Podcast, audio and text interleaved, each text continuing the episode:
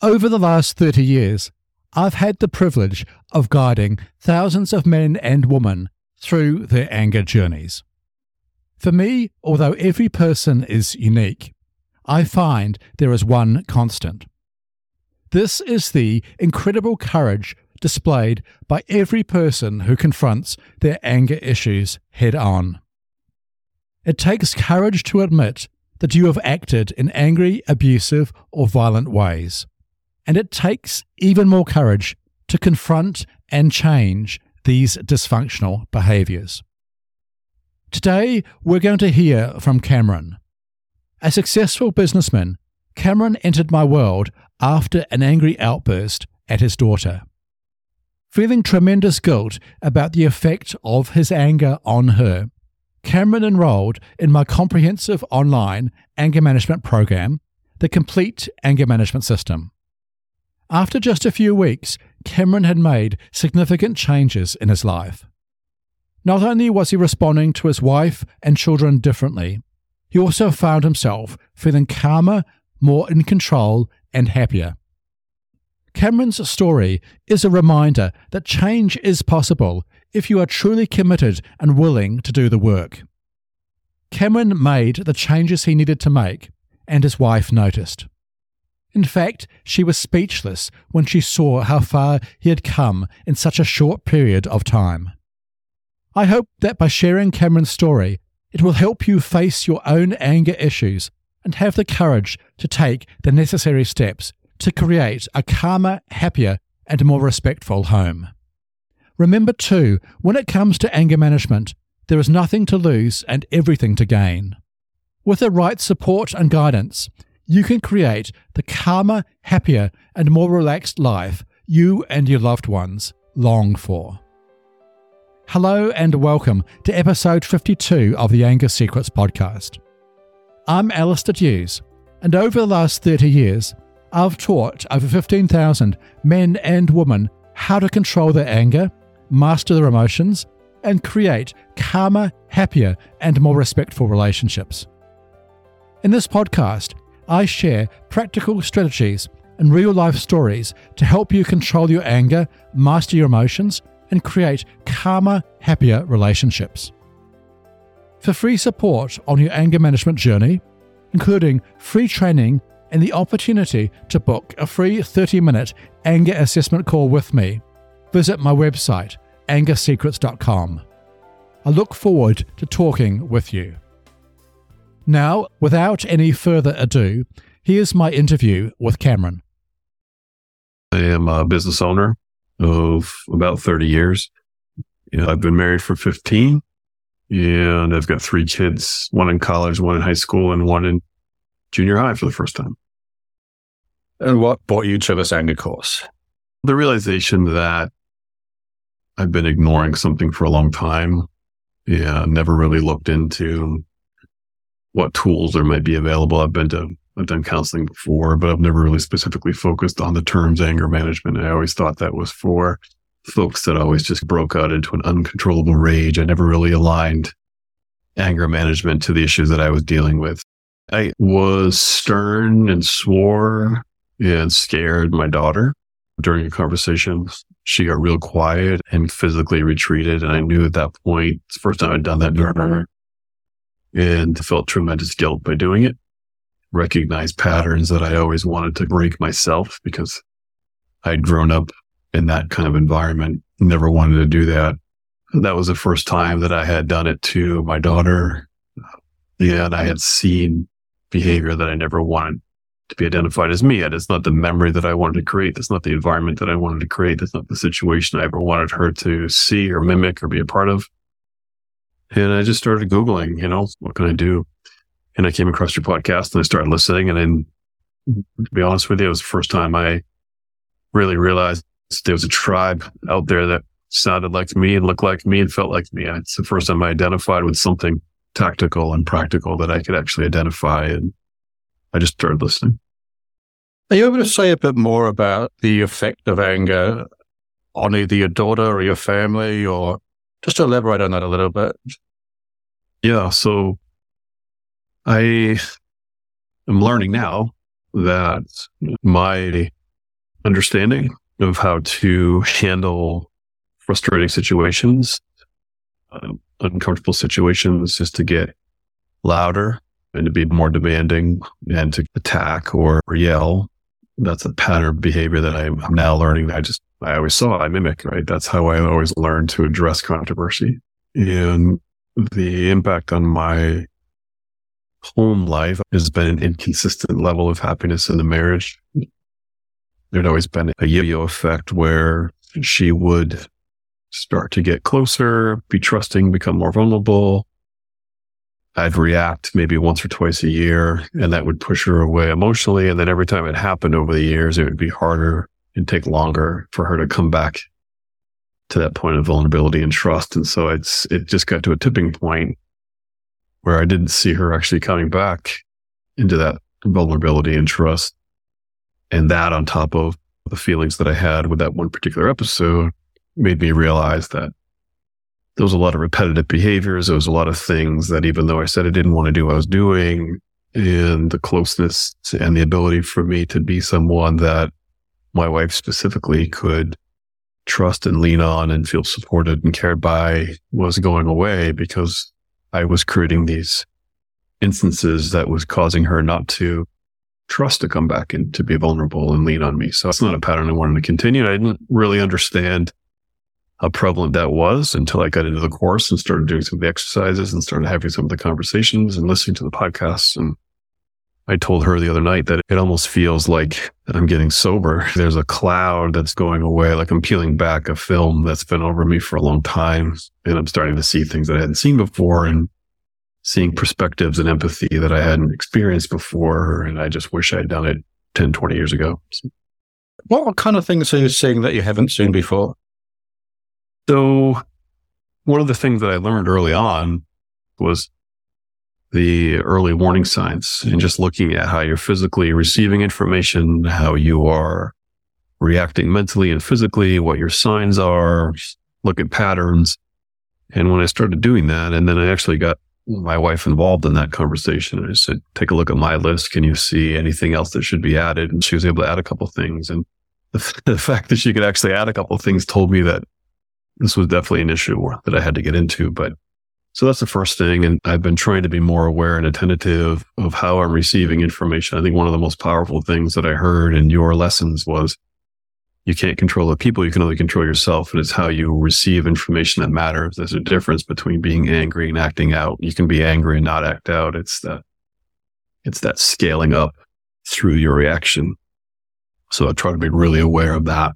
Um, and the other thing I think I've been more tentative to is how other people are talking to me or with me in certain situations. I'm trying to read body language a little bit more to see how they expect me to react and then how they're surprised when I don't react a certain way. That's been eye opening for me as well. Okay. And what are the old reactions you're trying to change? What are the new reactions you're trying to foster? I can give you two specific ones. I was in the kitchen the other night and my son was doing the dishes and he dropped a bowl in the sink and it made a loud noise and he turned his shoulders went up like a turtle and he looked at me and I said, it's just a bowl, buddy. It's okay. And he instantly relaxed, but that told me all I needed to know right there. Like there had been a pattern of something that I didn't want to have happen. His reaction was get ready for. And then my wife and I actually had a very difficult conversation the other night and she was sharing with me feelings. And I told you that it's been difficult for her to come back into that circle of trust. That elasticity gets worn out over time. And I didn't realize just how far I had been worn out. And she didn't know how to tell me her feelings. And so she finally did. And when I responded by empathetic listening and just being calm and trying to see through, see things through her perspective and sharing what I heard and asking her if it was okay for me to ask her some more questions. She was really taken aback, surprised that the conversation didn't lead to an argument or raised voices or anything. And she, she told me she was speechless. And that was, that was interesting to hear because she had gone into it, even though she knew she had to communicate it to me she had gone into the conversation by thinking it was going to end up in the same old argument that we always have. And that was, yeah, that was telling. Yeah. So she was obviously familiar with the old patterns and the effect on her of not responding the way you used to respond. In business, in my line of work, we look for examples of ROI. We look for short term gains. We look for ways of, as we call it, click and treat is rewarding behaviors with small instances of success. And so I would say that this was certainly one of those moments where I had an instant return on investment where there was a very pleasant response. I could see a positive and surprising result in her that was certainly different than what she expected. And so I'm building on those little moments. I'm trying to remember those little moments, whether it's the sync to my son or the response from my wife. I'm trying to build on those and to remind myself that this isn't a short term thing. This is a an exercise in change in behavior and perception, right? And attitude. And I'm trying to change some of the things that I've relied on as a crutch through the years. And it takes moments like that to be able to reinforce that it's worth doing. Yeah. Both examples are really powerful. How did that conversation with your wife end up? I'm going to say unremarkably, which is fantastic. It just ended as if a conversation should. There was no heightened anything. It was just, I, I honestly, I'm laughing because I think I had to run out the door and pick up our son. And we just agreed to talk again later. And, and so there was really no remarkable way that it ended, which I will tell you, I was pleasant, pleasantly surprised. And I'm sure it was a pleasant experience for your wife too, right? She would start to rebuild that trust with you gradually, slowly, but gradually. Yeah, that's my hope. That's my. Yeah. But how easy or hard for you was it to respond in that empathic way? It was mentally hard because I felt like I was fighting myself. I could see myself having tendencies of going back into the learned behaviors. And it was almost as if I was hovering above myself, watching to see what I would do. But for me, that was a positive thing because it allowed me to know that I was paying attention to my reactions, how I was receiving information. I was alert and aware of what I was doing while in the conversation. And it's, it's much like many things that you learn. It's harder at the beginning and then it becomes learned and, and instinctual. But right now I'm at the very beginning of trying to learn how to do something, whether it's playing piano or this, it's difficult at the beginning. It's hard. And that's how it felt. Yeah. New skills take time, like you're saying. How long have you been in the course for? But I think it's probably been about a month. What do you think the most significant thing you've learned so far is? The most powerful realization that I have come to learn and understand there's that there is no difference between violence and abuse. So you don't need a physical aspect to be abusive. And that's, that was eye opening for me. Okay. And the uh, relevance of that to your situation is.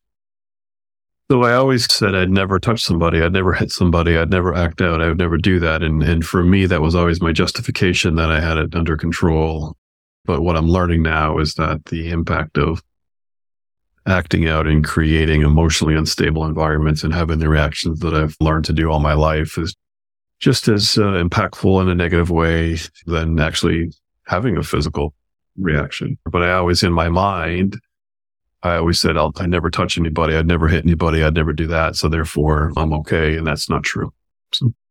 That's really common. And just the lack of distinction between abuse and violence is powerful for a lot of people. Has anyone made any comments about changes that they've seen in you so far? My wife has a couple times. She told me in one of our conversations that she was speechless because she didn't know when I told her I was taking a course, she didn't really know what that meant. She never said this out loud, but part of me thinks that it was just my way of trying to relieve pressure um, by saying, look what I'm doing but I don't know that she understand the commitment or the mental change that would come from it. So she said that she was speechless when she saw what I was doing and how I was churning. And then another conversation that would have normally led to a repetitive cycle of, of loud voices and arguments was just an empathetic conversation in a soft and kind of normal tone and a caring and compassion kind of played the role rather than anger and tension and friction. And she specifically mentioned that she was totally surprised, didn't even want to bring up a topic because she didn't want to have that be the end result, the friction, the tension, all the anger, the repetitive fighting. There's a cycle that we've always gone through. And because I broke that, she said out loud that it was a noticeable and, and a positive change.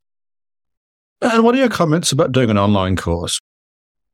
So I think there's a number of benefits to an online course versus a, an in-person course. The first one for someone like me, I never really know what my schedule is going to be. So the flexibility of doing this on my own time, I think is hugely beneficial.